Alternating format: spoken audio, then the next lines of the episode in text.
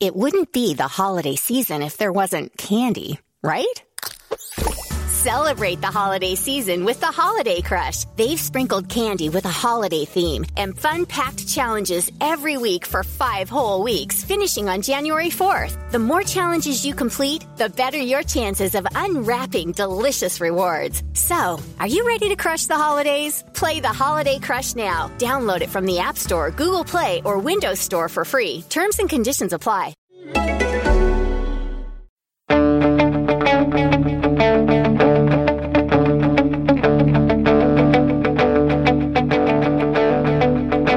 Ich warte seit Wochen auf diesen Tag und tanz vor Freude über den Asphalt. Als wär's ein Rhythmus, als gäb's ein Lied, das mich immer weiter durch die Straße. Hello and welcome to Gegenpressing, Bundesliga podcast from the Football Grad Network. I'm your host Bryce Dunn. As always, I've got my two guests with me, but uh, something a little bit different this week. But I'll introduce them first. Uh, Chris, how's your week been? Uh, very fast. Lots and lots of stuff about uh, Naby Keita. Loads of Liverpool interest on that. So I've been on that. And then obviously we've had uh, managers coming and going in the Bundesliga and loads and loads of transfer stuff. And then finally the season's completely over now, isn't it? With last night's Champions League. So we're all looking forward to pre-season. But wow, yeah, we've got some real good stuff to talk about this week. Really excited for it. Yeah, we always say German sides do their business early and well, there's, there's been plenty of going on. Uh, good things and bad things, I suppose, if you look at it in different ways. But, uh, yeah, joining Chris and I, as always, is uh, Manu Veth. Manu, how's your week been, or dare I ask? Chaotic. Yeah, I guess the last person uh, has has probably heard about 1860 bust up, the fall from grace got relegated to the third division only to find out that we don't actually have the license for the third division and now we're fourth division. And uh, i'm in munich right now. And it is my club and i've been covering it very closely and uh, very surprised actually about the echo of it uh, how many people were still have an interest in the side. Yeah it's been a crazy week and we're gonna definitely talk quite a bit about it i think on this pod yeah, I think you'll find that will probably be our main and our first uh, topic, but we'll we'll get back to that in a little second. Uh, for a change, and the first time ever on the uh, Gegenpressing uh, podcast, we've actually got another guest. Um, we've got Max Reigl. Max, um, thanks for coming on. And um, how about you um, not just introduce yourself, but um, tell everyone a little bit about yourself. Um, yeah, thanks for the offer. I'm really, uh, I really appreciate that I can talk to you here because I was an admirer of your show for quite some time and you're delivering quality content every week. So thanks for that. Um, yeah, I'm started to write about football and yeah, the Bundesliga and English football in Liverpool on Twitter one and a half years ago. And, um, got involved with this, yeah, fascinating community. And there I got in touch with Manu and Chris and talked a bit to them. And Manu invited me to come on this time to discuss the recent events from Bundesliga. As you may hear from my accent, I'm from Germany as well. And I was in Berlin as Chris last weekend for the uh, DFB Pokal final and watched quite a lot of football last week, as well as Manu probably did. And yeah, looking forward to talk to you about the recent events in the Bundesliga now. Yeah, well, once again, thank you very much for coming on, and I'm sure uh, we'll get uh, you involved with all the topics that are coming up. Uh, but yeah, we're going to have to go back to uh, Manu on this. Um, Manu, you do sound a little bit downtrodden, and I think I think there's a strong reason for that, isn't there? Um, for anyone who doesn't know, uh, 1860 uh, Munich uh, Manu's side. We're we're playing in uh, Bundesliga two this season. Yeah, new manager. They new players. Quite everyone was quite hopeful, but I think unfortunately things didn't go very well, did they? They they end up in the relegation now playoff. And yeah, um, as of uh, this week, they, they lost that and were to drop down a division, but it didn't quite um, turn out that way, did it, Manu? I mean, uh, can, can you just explain for everyone what exactly has, has happened to the club over recent years uh, and, and is going to happen to them now? Yeah, um, guess we've spoken previously on Hassan Ismaik, the investor. Who owns 60% of the KGaA. So the KGaA is, is not the club. It's the, the part of the club that runs mm. the professional, um, football, um, of 1860. So he became the, the big investor in 2011 because the club faced bankruptcy at the time and um, invested quite a bit of money into the site from 2011 to now um, with various ups and downs, coaching changes, uh, management changes, and a, a lot of money. Uh, he has sunk in the region of 70 to 100 million euros into 1860, which is a lot of money, especially in the second division in Germany. Now, the results have been um, bleak at best. I mean, this this was the third year in a row the club was playing against relegation. The last two seasons, uh, three years, of course, um, they were saved at the last second by Kai Bülow's mm. goal um, against Holstein Kiel in the relegation playoffs. Last year, it was on match day 33 where they uh, beat Paderborn, who then, as a result, went down actually and stayed in the Bundesliga too. And this year, of course, um, they went actually down um, against Jahn Regensburg after drawing 1-1 in Regensburg, which actually gave them the edge. Um, and then, you know, losing 2-0 in Munich. But at that point, the, um, as we know now, the club more or less was already facing a major crisis. Uh, Ian Ayre, the manager was signed to bring order to the club, um, resigned the morning before the game, um, because it, beca- it appeared that they, the, the, the money that the club needed, which for the Bundesliga 2 was 20 million euros, that there was a huge jeopardy that uh, Ismaik wouldn't transfer the money because Ismaik made heavy demands uh, to change the structure. And a lot of these demands were not in compliance with German law or the rules set by the DFL, which is the, the body that runs Bundesliga and Bundesliga 2. And there was already a general feeling that 1860 wouldn't get the license for Bundesliga 2. Now, when they did get relegated, the 20 million shrunk to 12 million euros that they had to had to show that they had by Friday at 3:30 p.m. So this is last Friday, and they had to negotiate with Ismaik uh, because he's the only one who was able to guarantee that sum. And uh, made demands that again could not be met because you know he these demands included that the club would sign over the naming rights, the the, the all the titles, etc., from the Stammverein, which is the EV or the, the associated club or membership club, to the KGaA, which is the again the the association that runs the professional team. But you know, DFB and DFL rules state that that's not possible. And he also wanted to sign over all the youth teams, but youth teams have to t- technically speaking run on amateur level, so they could not be signed over to the KGaA as well. So he made these demands and these demands could not be met. And he then, um, when the, the decision makers at 1860 wrote back to him saying that these demands can't be met, he just wrote back, there will be no more communication until the demands are met. So 330 passed on Friday and the club was without a Liga 3 license. And as a result has been demoted to the fourth division. Since then, it's been rather crazy here in Munich. I mean, I'm here right now and it's, it's been, uh, a lot of you may have seen, I've been tweeting about the club. I've been to the club. I've been the, the, the, the show that's really going on there. There were several thousand people on Friday at the, at the, um, Geschäftsstelle, so the, the headquarters of the club. And, um, it's been a circus, you know, for lack of better terms.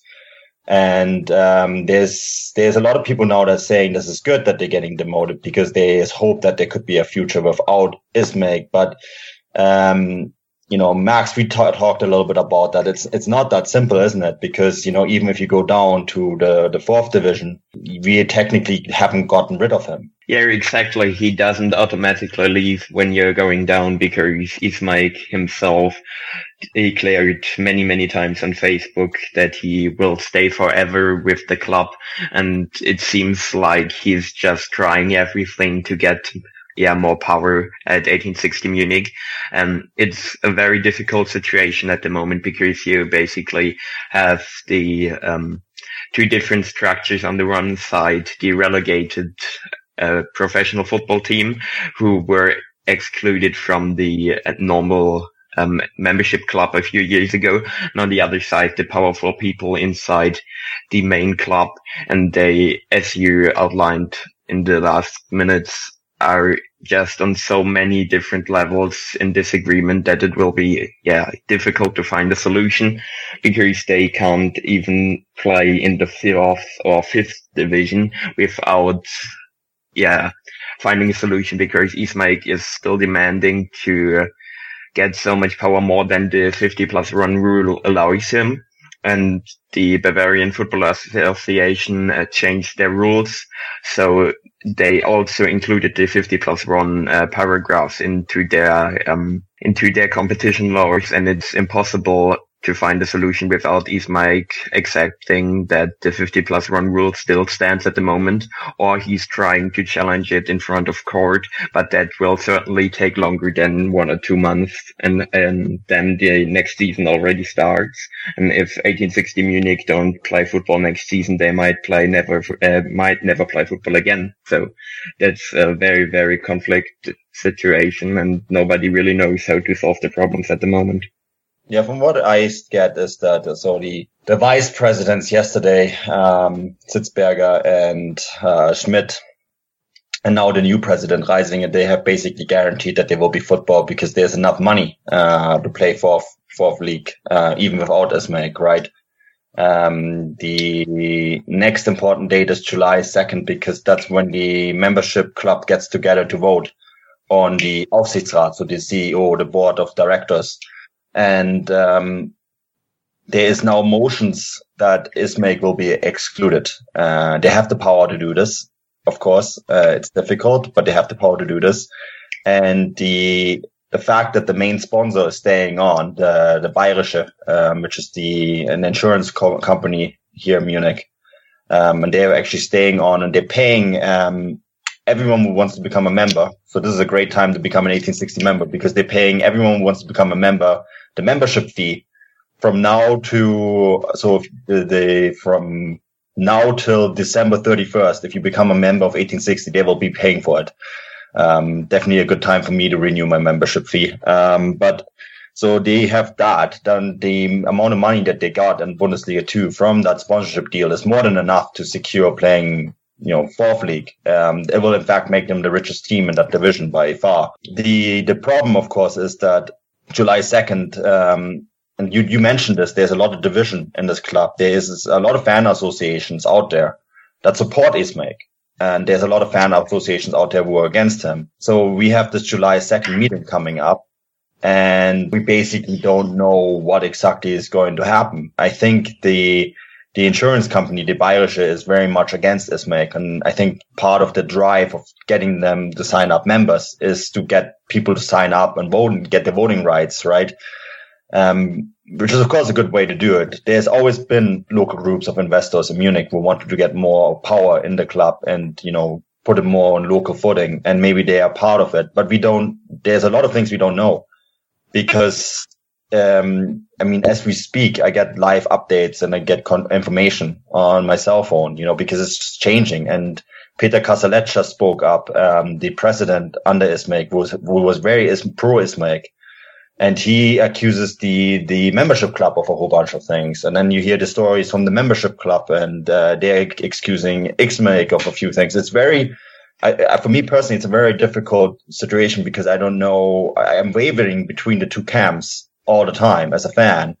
And uh, I, I, find it very difficult to to really place myself in one camp or the other right now. And Manu, where do most of the fans sit at the moment? Would, would they are they going to do something like protest to get your Ismaik uh, out, or or what what exactly is their stance? What what do they see the best uh, outcome being? That's the difficult thing. It's I mean I I've seen the AGE. So the AGE is an association of uh, regional 1860 fans. They're very pro Ismaik and they're one of the biggest fan groups of the club. And um, they're very powerful and they're very pro Ismaik. But then there's a lot of, there's the uh, group called the Sechs Pro Sechsker Stadion. Um, you know, the an active fan group that want to see the club return to the Grünwalder Stadion. And they are, of course, very anti-Ismaik. They are the traditionalists. They want the club to return to its roots. They want the club to return to Giesing and they want Ismail gone. And they are the ones that are in power now. Um, and they have a large fan following too. And this has always been the, the thing about 1816, uh, the, the, the difficult thing about this, the fans, uh, there's a very large group of fans that want to see 1860 become a powerful, strong club in Germany. And then there's a lot, lot, lot of fans out there that have that working class root in Munich and Giesing that want to see the club being deeply rooted into the city of Munich. And it's, it's a very, uh, difficult scenario because you basically, it's almost, um, it's almost like a political party that has two camps that in a sense support the same overall platform, but have very different ways of getting there and um, that's where it stands. So when you say, okay, well, what do fans think? You get you ask ten different fans, you will get ten different opinions, and half of them will be pro Ismaik in one degree, and the other half will be against Ismaik in some degree, and that's that makes it very hard because you know we have that membership meeting July second. We don't know how the members are going to vote. I mean, I don't know how I'm going to vote um, because I'm planning to, to get my membership and I am going to vote, but I don't know yet which way I'm going to vote. And um, not to exclude you, Chris, um, you'll have plenty to talk about as we get onto uh, especially management uh, conversations. But um, uh, Max uh, and Manu, uh, I mean, I, I take it this kind of thing's a bit of a rarity. You don't see it happening very often in German football, or or do you guys know of other clubs that it has happened over the years? Well, Frankfurt, right, Max? That's always been uh, when I was a kid in the 1990s and the two, early 2000s. Uh, that club was anything but an Eintracht, a unity. Um, uh, I, think it's only been really the last year or so that there has been some sort of stability. Yeah, that's interesting that you've mentioned that because one year ago, the uh, former CEO Heribert Bruchhagen left the club and is now in Hamburg and he was always the symbolization of stability. At least um, the press and the fans called him that. But it appears that now that he left, there is actually stability because um, there has been many management changes over the years and the coaches have probably spent between one and two years in Frankfurt and then they left, especially with Armin Veh I think it was around 2013, he always signed one year agreements because there was such an uncertain future in Frankfurt. But now there is the uh, new, uh, yeah, director of football, uh, Bruno Hübner and the new CEO, Freddy Bobic. And they are doing quite a good job to uh, get a good connection to the fan base. And Freddy Bobic himself has ex, uh, yeah, when I can, um, comment on that from the outside. I think that he has quite a good of network in, in football, especially to uh, other clubs and to investors. So there is a lot of talk about that Tesla, the American um, car manufacturer, might come to Frankfurt as their new uh, sponsor, which would be quite a huge deal for them. And there have been many problems in the past to, yeah, fulfill their potential because, as you may know, Frankfurt is one of the five, uh, five biggest cities in Germany, and there are many, many different financial companies in Frankfurt, and it shouldn't be a problem to build a team that is stronger than Freiburg and Mainz. But apparently it has been a problem in the last years, which is not really understandable from the fans' point of view. And if they get their things right now, there might be the final opportunity for them to get into the higher level of Bundesliga football to compete with the likes of Schalke or Gladbach, because from the yeah, city's potential in itself, it's definitely possible to be stronger than they are now. So they are always dreaming of European football and they reach it maybe once in 10 years. And then the other years they are always in the bottom half of the table or even fight against relegation.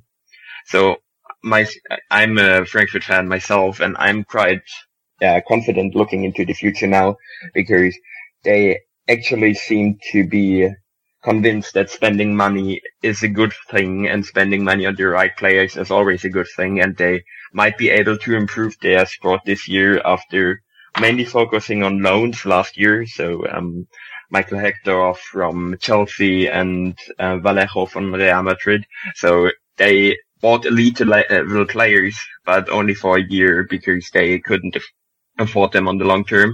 But now they broke their transfer record for Sebastian Haller, who cost seven million. The previous transfer record was just four million.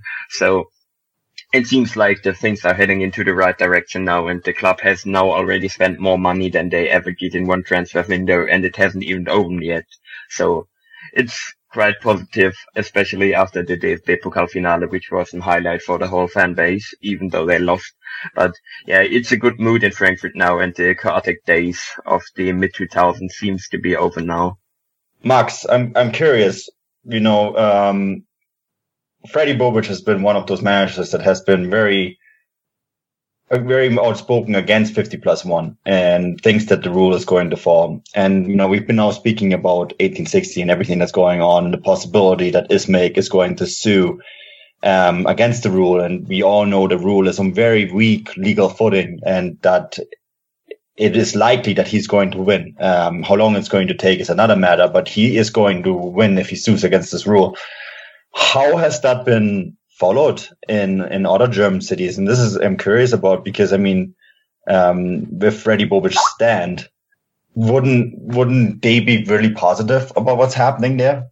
In Frankfurt in general, there has always been this feeling of being a bit different than other clubs because the fans are very vocal there and always yeah, raise their opinion against capitalism and want to stay local, but at the same time want to become a very big club. So similar to the situation in 1860 Munich. But I'm now convinced that the recent success of the club is an indication that the fans might be happy if 50, uh, if the 50 plus one rule comes to an end and a bigger investor comes in because there has always been talks about many uh, different um, yeah airlines from the Arabic states or many different financial service institutes from Germany wanted to invest, but nobody really yeah brought that together in the end, and there have always been loose talks about it, but never really successful investment. And the um, sponsorship deals in Frankfurt always just brought the club like four or five million a year, and that's not good enough if you don't have another yeah financial series to buy some players. So if the 50 plus one rule comes to an end very soon, I think that Frankfurt will be one of the clubs who can turn it to a better side for their club because they have a potential and there are always interesting um, commercial opportunities for them, but they never been finalized by the club. So Freddy Bobic, as you mentioned, is a very progressive um, CEO and has good connections into different economic, yeah, economies.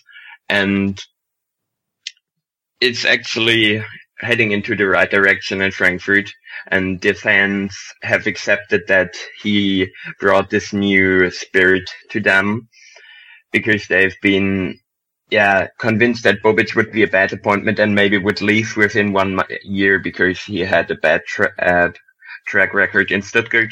But if they find enough investors after the 50 plus one rule um, is brought to an end, I think that the fan base would be absolutely fine with that.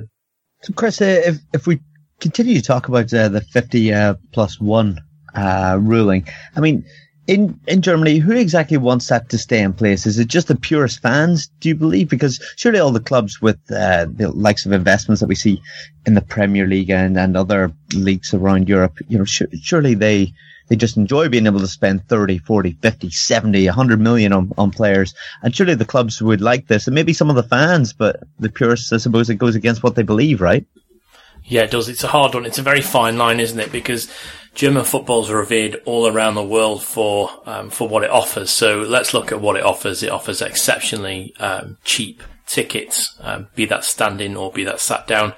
Um, also has a really competitive league, and we saw that this year that the, the clubs are finely balanced. Um, I know Bayern ran away with it in the end by you know in excess of ten points, I think it was, but there's still that time where Bayern going out and beating teams six and seven nil isn't happening as much as it used to do. Um, so the whole league's a little bit closer. I think that's because no one is dripping in money like Chelsea are, or is able to use it in the way that Chelsea or Manchester City are. So there's a massive disparity if you look in England between the very rich and the very poor. Even though the very poorest of teams in the Premier League get a hell of a lot of money, some of them more than uh, the top teams in the likes of the Bundesliga and the Liga. So it's a hard one to say that you should get rid of it. Um, it is a typically German rule, and fundamentally, it's a German ruling, and it does allow the football clubs to remain at the heart of the community. You only have to look at, um, you know, very briefly, you only have to look at Liverpool to see that how you know, local people will say that the heart of the club has been ripped out of the community because of commercialization, but then on the outset, it's been able to bring in managers like Jurgen Klopp. It's been able to bring in um, players from all around the world. But would that be sacrificed for better for, for fans if they could get in cheaper? So I think it would make the league more popular. But then we also have to remember it, it's it's happened a little bit already. If you look at the likes of Borussia Dortmund, who are part owned by Evonik and are part owned by Puma, then we can look at Bayern Munich, who are part owned by um, Audi um, and Adidas. So there's there's commercialization creeping in. I, I, think it's difficult if it was to to be get, to be gotten rid of and complete.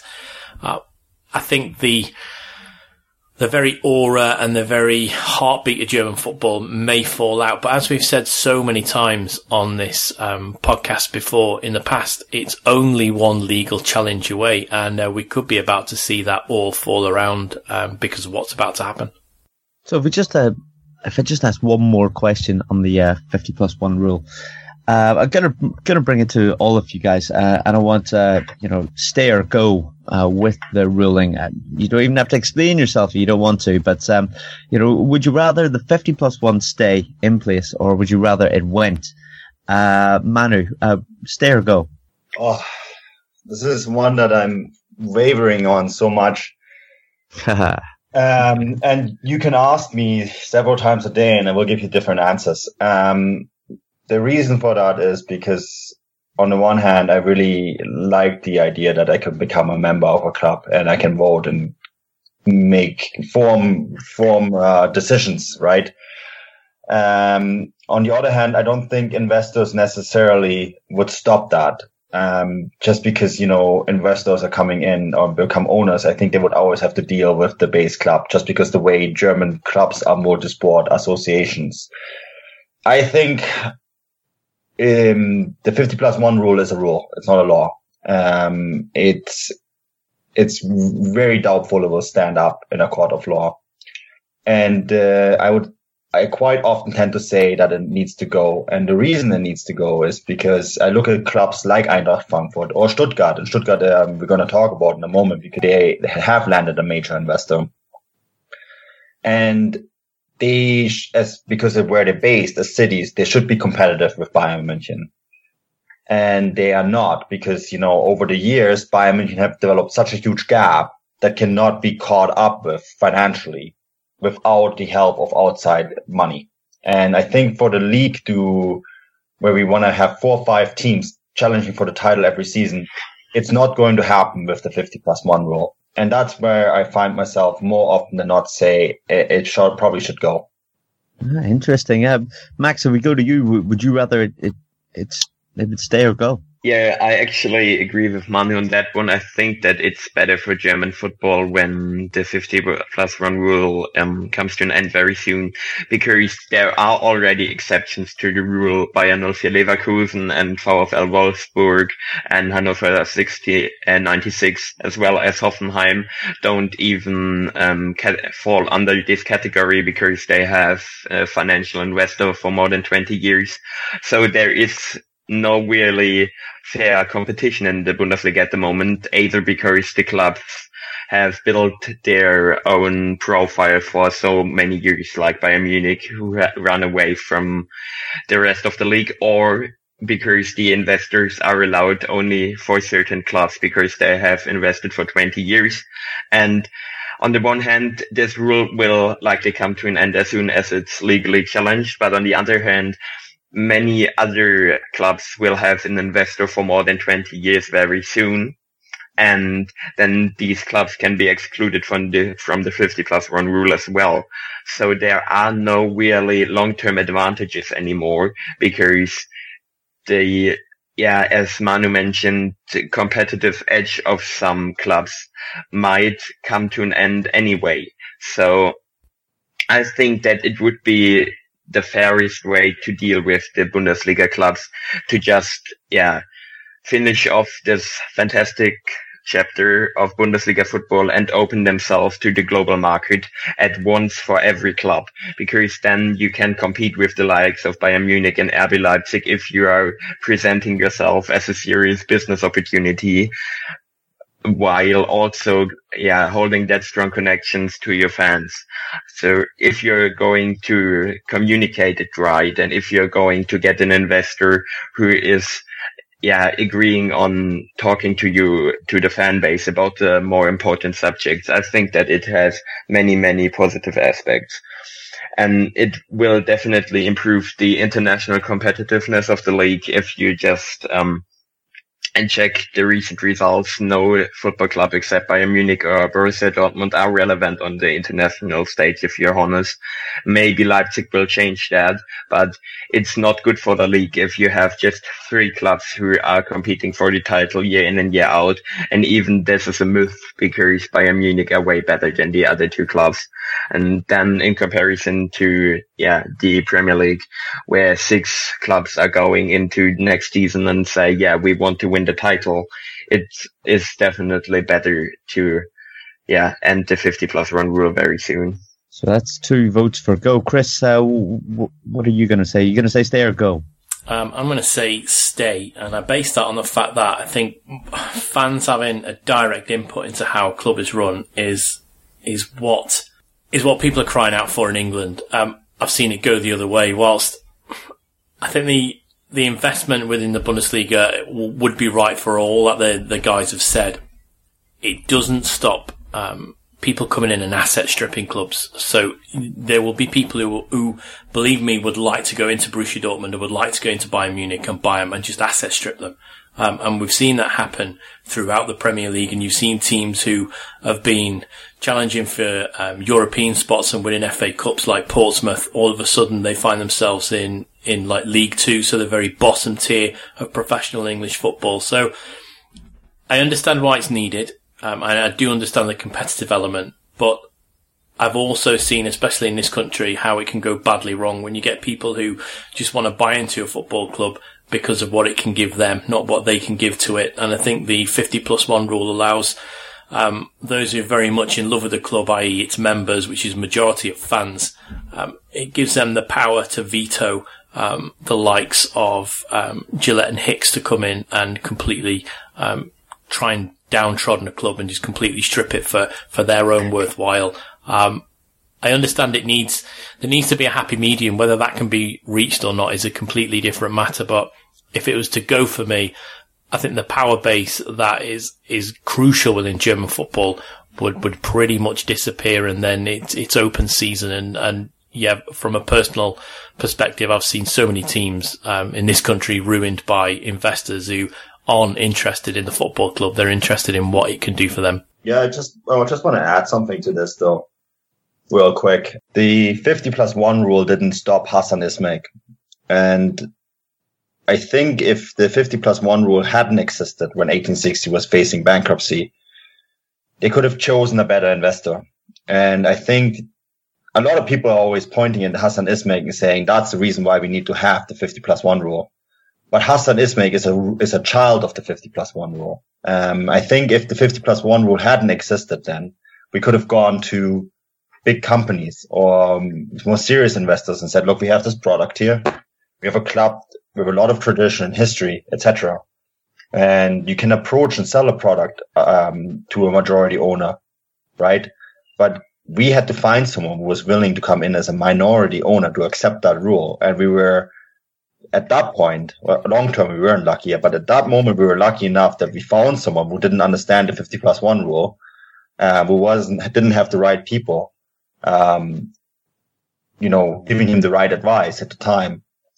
And I think, you know, there's been a lot of finger pointing towards Ismaik and, um, 1860 as a bad example for what happens if the 50 plus one rule goes. But I think these people forget that he took control of what happened and the club fell to the fourth division while 50 plus one was in place. And I, I, think that's something that we need to look at. And I agree with a lot of what you say, Chris. Um, I think there needs to be some kind of measures that that that root that the club needs to stay rooted. And I think the big clubs like Bayern and Dortmund they will never become um, owned by a majority owner. I think that's just not going to happen. They're not structured for it. So um, I, while I think that the rule needs to go, I think there needs to be some sort of balance because open season that's uh, that echoes with me because that's what's going to happen uh, if we do it the English way. Well, you're talking about different investors coming in, but let's talk about players coming in and out. So let's move on to transfer talk. Uh, Chris, uh, we're, we're going to go to you on this one. I mean, obviously you've got a, a bit of a uh, tie with uh, Liverpool, and they seem to be linked with just about every decent player in the league.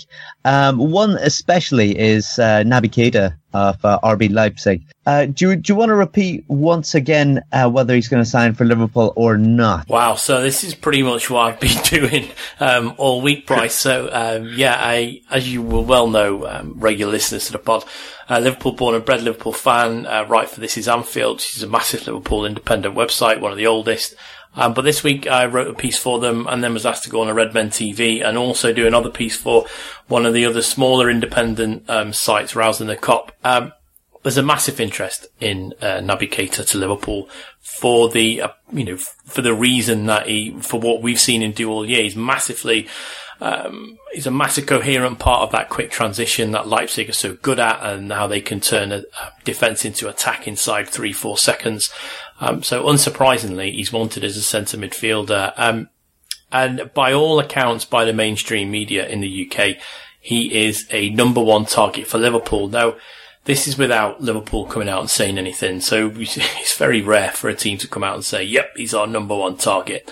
Um, and, and that hasn't happened. It's been bubbling on in the background. And, um, you know, luckily enough for me, um, and, and Manu was there also. We were in Leipzig, uh, probably four weeks ago now, Manu, isn't it? And, um, that's when this story was starting to bubble under that Liverpool were exceptionally interested in him. Now, there can be a lot of arrogance in England that, uh, once a Premier League team's interested, every other club in the world will bend over and just take the money and, and let the player go. Well, um, in RB Leipzig, they won't find that. And my own opinion is, and that's formed by speaking to people, um, on the day as we did when we were there, um, Leipzig are there to challenge. They've openly stated that the Bundesliga is something that they want to get their hands on, um, as is a Champions League trophy. So you don't let your best players go. Um, Hasenhüttl said time and time again that um, Keita's a, a relevant cog in his in his Leipzig machine, and um, CEOs come out and said we're not selling players this year, and, and there's nothing to state that they won't. Um, there's a lot of chat Liverpool wise about, well, if we just go in with, you know, a, a 35, 40 million pound, um, 50 million euro offer, um, they'll just take it. I think a lot of people forget who Leipzig are owned by in inverted commas. They're owned by Red Bull, one of the world's biggest um, soft drinks manufacturers. You know, you're talking about a multi-billion pound industry who um, who start sports clubs because that's what they want to do. You know, they do the X Games, they do um, that crazy air race. Um, they've got football clubs all over the world on every continent pretty much now. Um, so I can't see them selling um, Naby Keita, not in this window. Um, no matter how much Liverpool throw at them, he's under contract. And we saw earlier on in the season, didn't we, that if a player's under contract with Leipzig and um, he's wanted, they'll just say you're not going. And Emil Forsberg was the big, um, was the person that, that heard that the most when reportedly he wanted to say in January he was open to a move, um, away, but be that to England, be that to Spain, wherever. He was told, no, you're staying. And then, you know, unsurprisingly he signs a, a deal which keeps him there longer. Um, Naby Keita is key to RB Leipzig, and RB Leipzig are in the Champions League group stages next year. I can't see him moving, especially when um, he's got no release clause in his contract until this time next year, and then it's going to be 50 million pounds as well, or sorry, 50 million euro, um, or around about there, 52 million euro um, release clause. There's more fuel added to the fire this week because uh, apparently Leipzig are interested in signing um, Konrad um, from Salzburg. So he, he's taken the exact path that um, Keita would if he came in. He's also a central midfielder and I think all Leipzig are doing there is strengthening. They're going to be fighting on three fronts next year. They want to do well in the Pokal, they want to do exceptionally well in the Bundesliga, and they want to make their mark on the Champions League and get through to the knockout stages. So they're going to bring in um, more players, especially in the areas where, where they're strong already. So I can't see it happening this season. Um, it's all gone very quiet as well, by the way, um, in the English press about Naby Keita coming to Liverpool. Um, I, I've said it time and time again. I've said it till I'm blue in the face. Um, I can't see him coming this season, or I can't see him leaving RB Leipzig this season. Maybe next season, depends how um, Leipzig get on in the Champions League and how their assault on the Bundesliga goes. If they do as well as they've done this season, why would he leave? And Chris, can you see any of these Bundesliga players that are being linked with Liverpool actually making the move there? Hard, isn't it? So we've seen names come and go. So Julian Brandt was highly tipped as someone who would be coming to Liverpool. That's sort of fallen off the radar now. Um, Timo Werner was mentioned, but for the same reasons as why Leipzig wouldn't sell Naby Keita. I think they wouldn't sell Timo Werner either. Um, Tah from um, Leverkusen was mentioned. That's fallen off the radar. I've said it. I said it the other day actually um, to Redmen TV, and I'll say it again to all our listeners it's it's not lazy journalism to put Bundesliga players with Jurgen Klopp because that's what he knows. I think it's convenient journalism, and sometimes convenient journalism sells papers. It also sells advertising space on websites. So uh, take it with a pinch of salt. Yeah, Brandt is, from what I've heard, he's leaving Leverkusen. I wrote in an article myself that you know that Liverpool seems to be a a good option for him because Klopp wanted to sign him when he was still at Dortmund, right? It was Dortmund or Leverkusen back when he was still playing in youth level for Wolfsburg as an 18 year old. That said, uh, the only information that I have is that he's going to leave Leverkusen and that his likely, likely destination is not going to be a Bundesliga club. So you can, you can think about that what you want, right? But I think the Keita one in particular is, is a very interesting one because it's, you know, Max, we, the two of us, we chatted a bit about that on Twitter. Uh, it's a, it's a good example of what journalists do when they get the teeth on, onto something, right?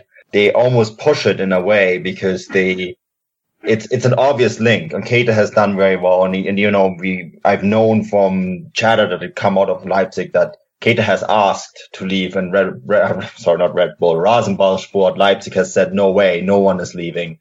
Uh, Forsberg was another one who has um, hinted that he wanted to leave, and the club has very quickly said, no, no one is leaving. Um, we're talking about Red Bull here, right? A company that never in anything that they have done have done half measure things. They have always gone full throttle. Um, so they're, they're not going to change it here. And, um, I expect that no player will leave that squad. Um, you mentioned Laimer, um, from Red Bull Salzburg. My information is that that deal is done. They just have to wait for the UEFA licensing um, to come through because they don't, they're very careful right now about not uh, appearing to have too strong of a link between the two clubs. So they have to be careful transferring players back and forth between Salzburg and Leipzig at the moment. Uh, for all the obvious reasons. So I think that deal is done. Um, Bruma to Leipzig is done too. So this is a club they're buying. They're not selling. And, and Max, uh, as uh, Manu mentioned, you know, about transfers, um, your, um, your side, Frankfurt, uh, you know, they've made um, what a record signing uh, this week. I mean, can, can you tell us a, a, little bit about this and maybe who else they've brought in, um, who else they maybe need or have been linked with? Uh, yeah, sure. Um, Frankfurt has the problem that many of their key players this season are only loaned out from bigger clubs. So um, the likes of Vallejo and Hector and um, Varela from Manchester United are all going to leave the club this summer again, as well as Wolf to Hannover 60, uh, 96 and uh, Tarashaj back to Everton. So yeah, it's questionable whether they will replace them again with another, yeah, spread of many, many loans. Because that's not sustainable in the long term. There is no point in bringing in eight different players every summer and then lose them automatically because you can't sign them permanent. Um, Frankfurt has the problem that their two goalkeepers, Lukas Hradecky and Heinz Lindner, are both going to leave this summer because Hradecky hasn't signed a new contract yet, and um, Frankfurt told him that if he doesn't sign a new contract till uh, last Friday, he will be sold this summer. So they need two new goalkeepers. The second uh, goalkeeper from Bayern Munich, their reserved goalkeeper, um, has been mentioned a few times, so that's Sven Ulreich. I'm not sure if that's true, but that's the only link I've seen so far. In addition to that, Frankfurt has a huge problem in their center of their defense because after the loanies left the club, they only have David Abraham, who is their first choice center back, and then um, who came from yeah Latin America in the winter break and hasn't really played a lot of football yet, and Marco Russ, who has recovered from his uh, cancer, but isn't at the highest level yet. So there is also another need for a new centre back. On the um, fullback positions, I think they are um, have good enough options. Bastian Oczipka and Tawatha on the left and Chandler and the new signing from Leverkusen Da Costa on the right. So that shouldn't be a problem because Varela leaves to Manchester United and Regi has personal problems with the coach. So he's also likely to go this summer, but they are fine there. In midfield, they have Omar Mascarell, who has been fantastic this season, but Real Madrid has a 4 million buyback option for him, so that could be a problem as well and Hasebe has been injured this season as well as Max Stendera. Nobody really knows if they can come back to their yeah, better performances. Medojevic is running out of contract, so in defensive midfield you basically only have Hasebe and their new signing from France, who previously played for Freiburg, Fernandes, Gelson Fernandes. I haven't seen a lot of him, but it only seems to be a backup option because he's nowhere near Hasebe or Mascarell's level from what I've read. On the um, attacking positions, there has been their new record signing Sebastian Haller from Utrecht in the Netherlands for seven or eight million euros. Well, that's quite a big deal for Frankfurt because they've never spent that much money, especially in the last years. Their last big transfers are four or five years ago. So we will see how that turns out because Seferovic, their previously, yeah, first choice striker is leaving to Benfica Lisbon. Meier, who obviously won the Torjäger Kanone a few years ago, is also not getting younger, so has been injured a lot this season and yeah, you can't rely on a mid 30 year old striker to, yeah, score more than 10 goals a season. So that's a sensible option. Hrgota is their other striker who has been unfortunate this season, but I think that Hrgota and Haller are good options for the attack. And then obviously one of Manu's favorite players, Marco Fabian, in central of the um, midfield with Mijat Gacinovic, that's fantastic for the uh, system from Niko Kovac, the uh, 3-4-3 with um, Gacinovic and Fabian behind the striker, so they are fine there. The problem uh, that just come out is that they haven't triggered their option to buy Rebic from Florence, which is, yeah, very weird considering that it was only like 3 million euros or something like that. And hey, he has consistently performed the season. So yeah, I'm not really understanding that decision from the club because they definitely need another backup for Gacinovic and Fabian because Wolf and Tarashaj, as I've mentioned, are only on loan there. And Danny Blum is not Bundesliga level. He's just a fast and yeah, direct yeah, winger, but not good enough to start for you every weekend. So um, to break it down, they definitely need one or two goalkeepers, one or two center backs, and another winger. And I think then they will be fine. The squad looks quite good, but as long as the 50 plus one rule stands, as we've discussed earlier, there won't be a significant increase in quality in Frankfurt. And hopefully they will be able to follow up on the season's 10th place because their squad this season was definitely not as good as they have performed in the first half of the season. And I was quite glad that they finished in 10th position if you've told me that at the start of the season. So yeah, I think that they are fine if they address these few issues that they have left and four or five transfers have to be made because the departing loan players, but in general, I'm looking pos- it, it's looking positive in Frankfurt, and I think that Kovac and uh, Hübner know what they do. Good Lord, Max! It, it, felt like I was Santa Claus, and you were a little boy sat on my knee, reading out your uh, your wish list for Christmas. it sounds like uh, they've got quite a few uh, signings to do there if they're to really get the the side that the fans want. But um, one one man who um uh, has made a, a rather large uh, money move over. In fact, uh, that the highest in U.S. Uh, history um, is uh, John Brooks. He's he's moved to uh, Wolfsburg from Hertha Berlin. Chris, what can you tell us about John Brooks and this transfer? I mean, it, is this um, a good move for Wolfsburg? Um, and you know, how is he seen in the Bundesliga? Well, he's a, um, brilliant defender, isn't he? It's it's a very odd move for me. Um, I can only presume that he that um, Wolfsburg was really well sold to him by um, and Jonker in the meeting that they must have had, um, because Hertha Berlin uh, qualified for the Europa League next year, and as we all know, um, Wolfsburg were in the uh, relegation playoff. So uh, for him to drop down, or reportedly drop down, you know, to a lower league placed club, um, yeah, it's a strange one. It's a very strange one. They've got themselves a fantastic defender, by the way, and they've also got themselves an angle into the very lucrative um, US market that we've seen the likes of um, Borussia Dortmund uh, benefit from, especially with um, Pulisic shirts, uh, shirt sales and interest. But um, yeah, well, Wolfsburg have got themselves a really, really good player. I mean, if you consider it, it's um, 20 million euros, which which isn't bad really for um, for what he can bring to the side. Um, yeah, he's, he's left a he's left a side where he's been for you know a while. It's his home side.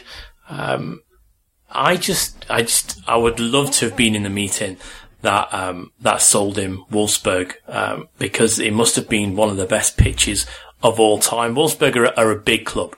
Um, we all know that, and, and they're backed very well um, by a massive conglomerate. So maybe Wolfsburg have got um, good things happening for them. We, we read all about what would happen if they went down. Um, the funding from Volkswagen would be cut dramatically, uh, and that hasn't happened. Um, so yeah, yeah, it's still a very, very odd move. Manu, I'd be really interested to see what you think of this move. Is do you feel it's a little bit of a downward move for him. Yeah, I, I had to laugh when I saw this. Um, sales pitch was, if you come to Wolfsburg, you can still live in Berlin. So, um, there's that. You know, well, yeah, I know it's only a, an hour's train, isn't it? yeah, that was, that's the best thing about Wolfsburg, isn't it? Um, eh, that's what, that, that's what Draxler said, not me. Um, it's a lovely city. Anyways, I, I think this, I think this is a very good deal for Hertha to be really honest, you know, it's John Brooks is a is a good defender. He's a talented defender, but he was always. Um, I, I thought he would be heading to England, and that would have been probably something that would have suited him more.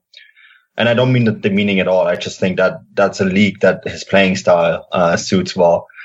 Uh, I think it, from what I've heard in Berlin when I was there uh, in the press stands and talking to a few people, there the general feeling was that it was time to move him on because they um, knew that this was the moment they could get the most money for him. And uh, the reason for that is because his development is not progressing.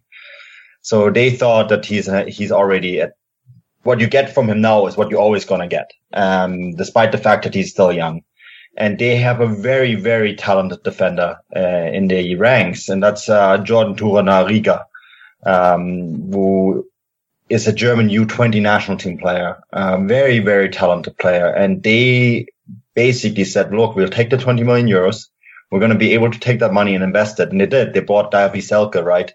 Um, they're going to move to play with two strikers next season. And we're going to make space to allow one of our the biggest talents in German football to play. And I think that's actually a very, very smart piece of business. Now, um, John Brooks, you mentioned the American market. I think it's very ironic that the most expensive American player of all time is actually German. So that's that's definitely. I, am I'm, I'm always curious, you know, because you, you hear a lot about John Brooks and, uh, the states, but he's one of those players that were brought in by Jürgen Klinsmann, right?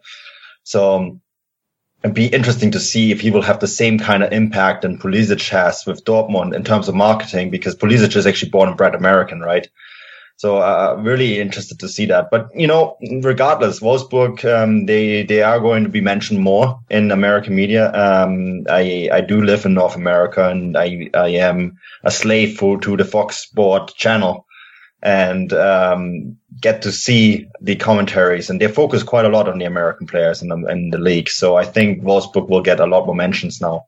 Uh, uh, Manu, uh, another side that are going to be looking to um, to obviously uh, invest, uh, you know, I'm sure young talent, but also maybe experience as they've just been promoted is uh, Stuttgart. They've had a little bit of a, a structure change uh, at the club there. It's, Mercedes have a have a smaller um, ownership as such. I mean, what, what exactly is going on there? you to kind of tie our two topics uh, together the you know the the ownership rule and transfers. I mean, well, what exactly is going on there?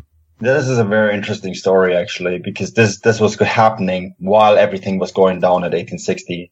So the two big investment stories of the week, um, and Stuttgart is a big story because uh, Max, you can correct me if I'm wrong, but they basically had a membership vote to uh, make the the company that runs the soccer uh, part of the club, so the football club, an external company, an AG, similar to what Bayern has and similar to what Dortmund has. So a share company, closed uh, share company. And then Mercedes bought, I think they invested 50 million euros. Is that right, Max? Yep. Yeah, I think so. Something in that region. Yes. percent of the shares were bought by Mercedes for 50 million euros.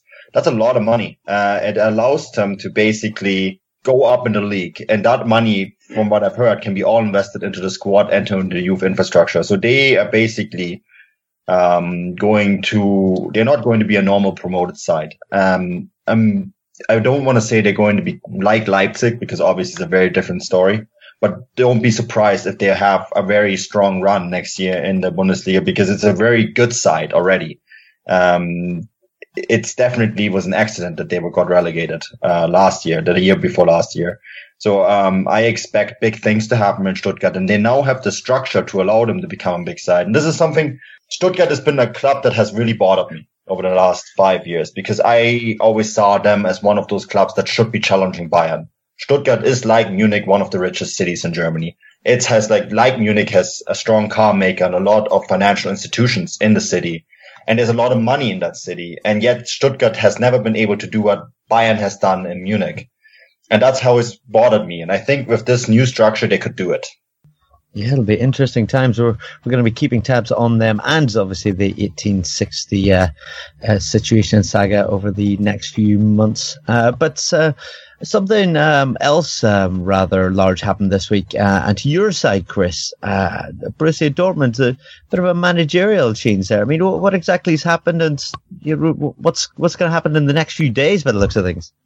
Well, unless you've been living in a cave without any sort of phone signal or internet access, uh, Thomas Tuchel left um, Dortmund earlier on this week. We discussed it last week, didn't we? We said it was 50-50. Evidently, it was a little bit more than 50-50 because the meeting lasted apparently 23 minutes, um, and he left. And uh, Thomas Tuchel is renowned for doing things his own way, and, and when he left, he, he rang the newspaper, didn't he, and said, I had left. And then he set up a Twitter account and tweeted it, which I think is absolutely brilliant. So well done, Thomas Tuchel, for is embracing. still up? Is the, that the, yeah, yeah, it's still up. It was still up, and it was verified within minutes. Oh, that's uh, just brilliant. yeah, so yeah, he, t- he tweeted out to uh, a couple of players last night, Khedira and um, someone else. Yeah, there we go. Yeah, he, he, tweeted out saying congratulations and unlucky. Um, so yeah, he's using it. Um, and so who's going to be his replacement? We thought Lucien Favre, we've said it for a while, haven't we? Um, but it looks like, um, Dortmund weren't able to come to a severance package there. So it looks like um, Peter Bosz is um, set to be the new head coach. Um, Ajax's uh, manager or soon to be ex-manager. From um, chats I've had and from people I've spoken to um, and also from reading some more media reports this morning that's pretty much a done deal. They're just going to have to set up a severance package with Ajax um, whether it's 5 million euros or a little bit more we'll have to wait and see. Um, I think he is completely the right coach. We've seen what he's done with the youngest squad in Europe. Within Ajax, he got them to to the Europa League final.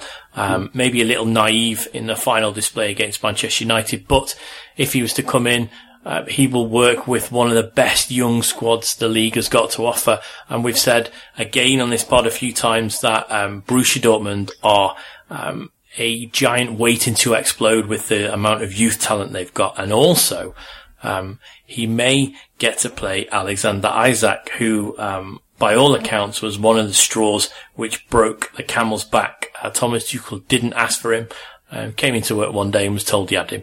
Um, so there's a lot of discourse going on in the background there. Um, it's done now. It's gone. Let's move forward. Let's look at what the future brings. Um, thank Tuchel for uh, some great times, unbeaten for two seasons at home. Unbelievable still now. Um, Pokal victory um, was a real good send off. Um, and now it's just looking forward to, to what can happen. And um, Peter Bosz could be just what the league needs, and I think he could be just what Borussia Dortmund need because that Ajax squad played some of the most exciting football I've seen in a long time. Um, and at times, Borussia Dortmund did that last season. Chris, I mean, obviously we, we spoke about Favre uh, coming in. We were pretty sure that that was going to happen. What's the likelihood of, of this then managerial managerial appointment happening? Uh, is it is it practically a done deal, or or you know, how how can we possibly tell?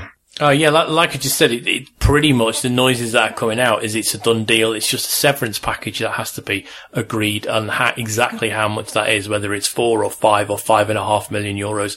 And once that's agreed and paid, then it will probably be announced. Now I'd be surprised if it wasn't done before Tuesday. Um, the Favre was that they just couldn't come to an agreement with um, with the club to let him go, so they moved on very quickly. They're not going to hang about um, in appointing a manager because they need to get ready for pre-season and for that all-important um, Asian tour, which will generate a lot of cash for the club. Um, so I would expect this to be done by Tuesday latest. Yeah, I would say Tuesday, Chris, because tomorrow is a holiday here. And um, every day's a holiday, Manu. Everywhere we shut the other Thursday. Got to Wolfsburg three hours early, and everywhere we shut. Welcome to Germany. Um, but yeah, I, I don't think much is going to happen tomorrow. I, I, I expect Tuesday. Um, but I mean, all indications are that that's that's the guy that they're going to land. And um, I was a, you know, people who listen to this pod regularly know I've lived in Amsterdam and I'm, i was a huge fan of what Ajax did last year in the Europa League. Um, I, I, have a very close attachment to that club in particular as well. And, um, I think 20, 22.9 was the average squad age last season and the football that they played, um, was breathless at times. So if he can copy this at Dortmund with the young guns that they have there, of course, at a little bit higher level, I, I think we're in for a treat. And, I mean, Manu, um, as for Thomas Tuchel, where, where do we think he's going to end up? Well, I just read, uh, actually just now, his manager, uh, agent, Meinking, a very popular figure in Dortmund, by the way. He said it's not going to be Leverkusen. So we'll see. Okay, interesting. Uh, Max, would you have uh, Thomas Tuchel at, at Frankfurt, or what, what's uh, the Frankfurt fans' uh, opinions of him? Yeah, the general opinion on Thomas Tuchel, I think not just in Frankfurt, but in whole of Germany, is that he's a great tactical manager and that he is, yeah, one of the most promising managers in Germany next to Nagelsmann. But uh, I don't even think that he would consider coming to Frankfurt because from Mainz to Dortmund is a step in another league. And if he now comes back to the mid-table sides, I personally can't see that happening. I was quite surprised that he turned down by Leverkusen, even though I don't know if they really offered him the job. But I expect him to end up not necessarily in Germany, but definitely at the Champions League club because he is good enough to do that. And as uh, you've mentioned last week on the podcast, it is not down to his quality, but more due to his character that he had problems with Watzke, and that's the reason why he got sacked. And I just think that he is now waiting, similar to Jurgen Klopp after he left Dortmund, for one of his favorite clubs, bigger clubs around Europe to sack the manager and then he will come in. I totally can see him going to England or going to even Netherlands, back to Ajax, who knows, but to a club that is very, very much in another position than Eintracht Frankfurt. So he is definitely capable of managing a club that is regularly competing for the Champions League in the future if he has the backing from the club. So I really hope for him personally because I like his style that he ends up at a club where he can stay longer than two or three seasons and build a legacy there wherever he ends up in the near future.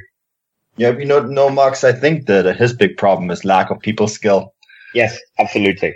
And I think that's something he needs to learn. Um, but yeah, I think he has a fantastic future ahead of him, especially if he learns from this. Yeah, absolutely. Yeah, when you consider um, the things he did in the past, the way he left Mainz wasn't really the way the club wishes that the manager handles his contract because he basically walked out and he then had loose contact to Hamburg and more or less confirmed to Hamburg that he will sign for them and then suddenly ended up in Dortmund. So he has to change the way he behaves to the officials and then I think that there will be a positive time ahead for him. Yeah, well, how about uh, Max? I just throw him onto that Christmas list uh, for you uh, there at Frankfurt, and we'll, we'll see what we can do. But guys, I, I, they, what? they have a great coach in Frankfurt. They have a they, coach there. They do, but you never know, right? He, he could be second in charge or something. I don't know. Uh, but uh, yeah, guys, I think we're going to wrap it up. I think we've went on long enough. Uh, we've covered a, enough ground. You know, the, the, games have stopped, but there's still plenty to talk about, isn't there? Uh, Max, uh, where can people find your stuff? Uh, and uh, you know, uh, have you got anything to plug before you go? We've really appreciated um, having you on here this week. Uh, yeah, you can find me on Twitter at Sefendo. That's S-E-F-E-N-D-O. And um, if you want to find out a little bit more about the 50 plus one rule, I wrote a very short and basic article about the rule and the problems the rule brings with itself on uh, my own blog. That's sefendo.wordpress.com. And yeah, thanks a lot for the opportunity to talk to you. It was a pleasure. Yeah, it's been an absolute pleasure having you on, and hopefully we'll have you on again soon. Um, I think that more or less does it uh, for us. Uh, we'd just like to say, um, you know, yeah, stay in touch um, or or get in touch with us. Uh, we're going to have plenty of articles on the Futbolgrad uh, account and the network. Uh, Futbolgrad Live is where you can find us on Twitter. Um, also on Gegenpressing at Gegenpress FGN, the Gegenpressing uh, Pod Twitter page. We're going to have uh, plenty coming your way in the next few weeks, uh, whether it's articles or online and of course on here. But until then, auf Wiedersehen.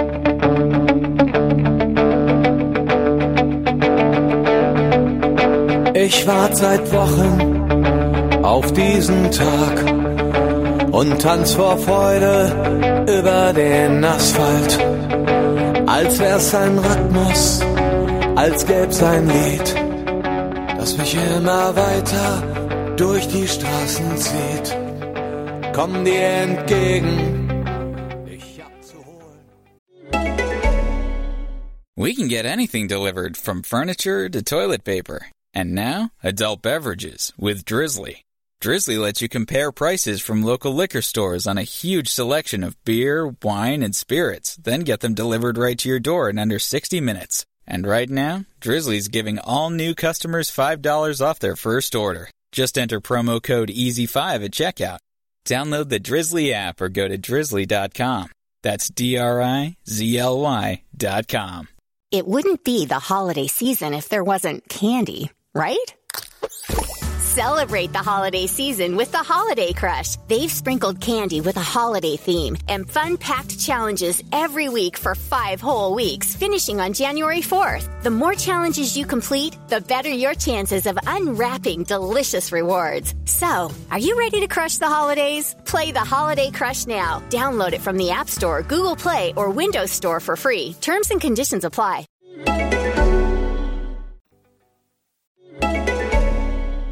It wouldn't be the holiday season if there wasn't candy, right?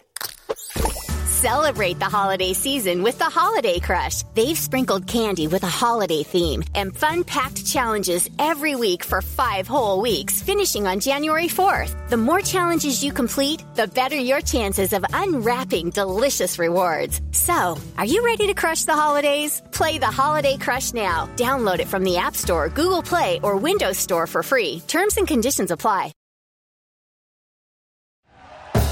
Thank you for listening to Bleav. You can show support to your host by subscribing to the show and giving us a five star rating on your preferred platform.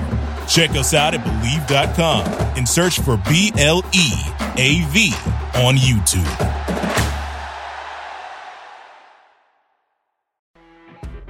You know, when you're listening to a true crime story that has an unbelievable plot twist that makes you stop in your tracks?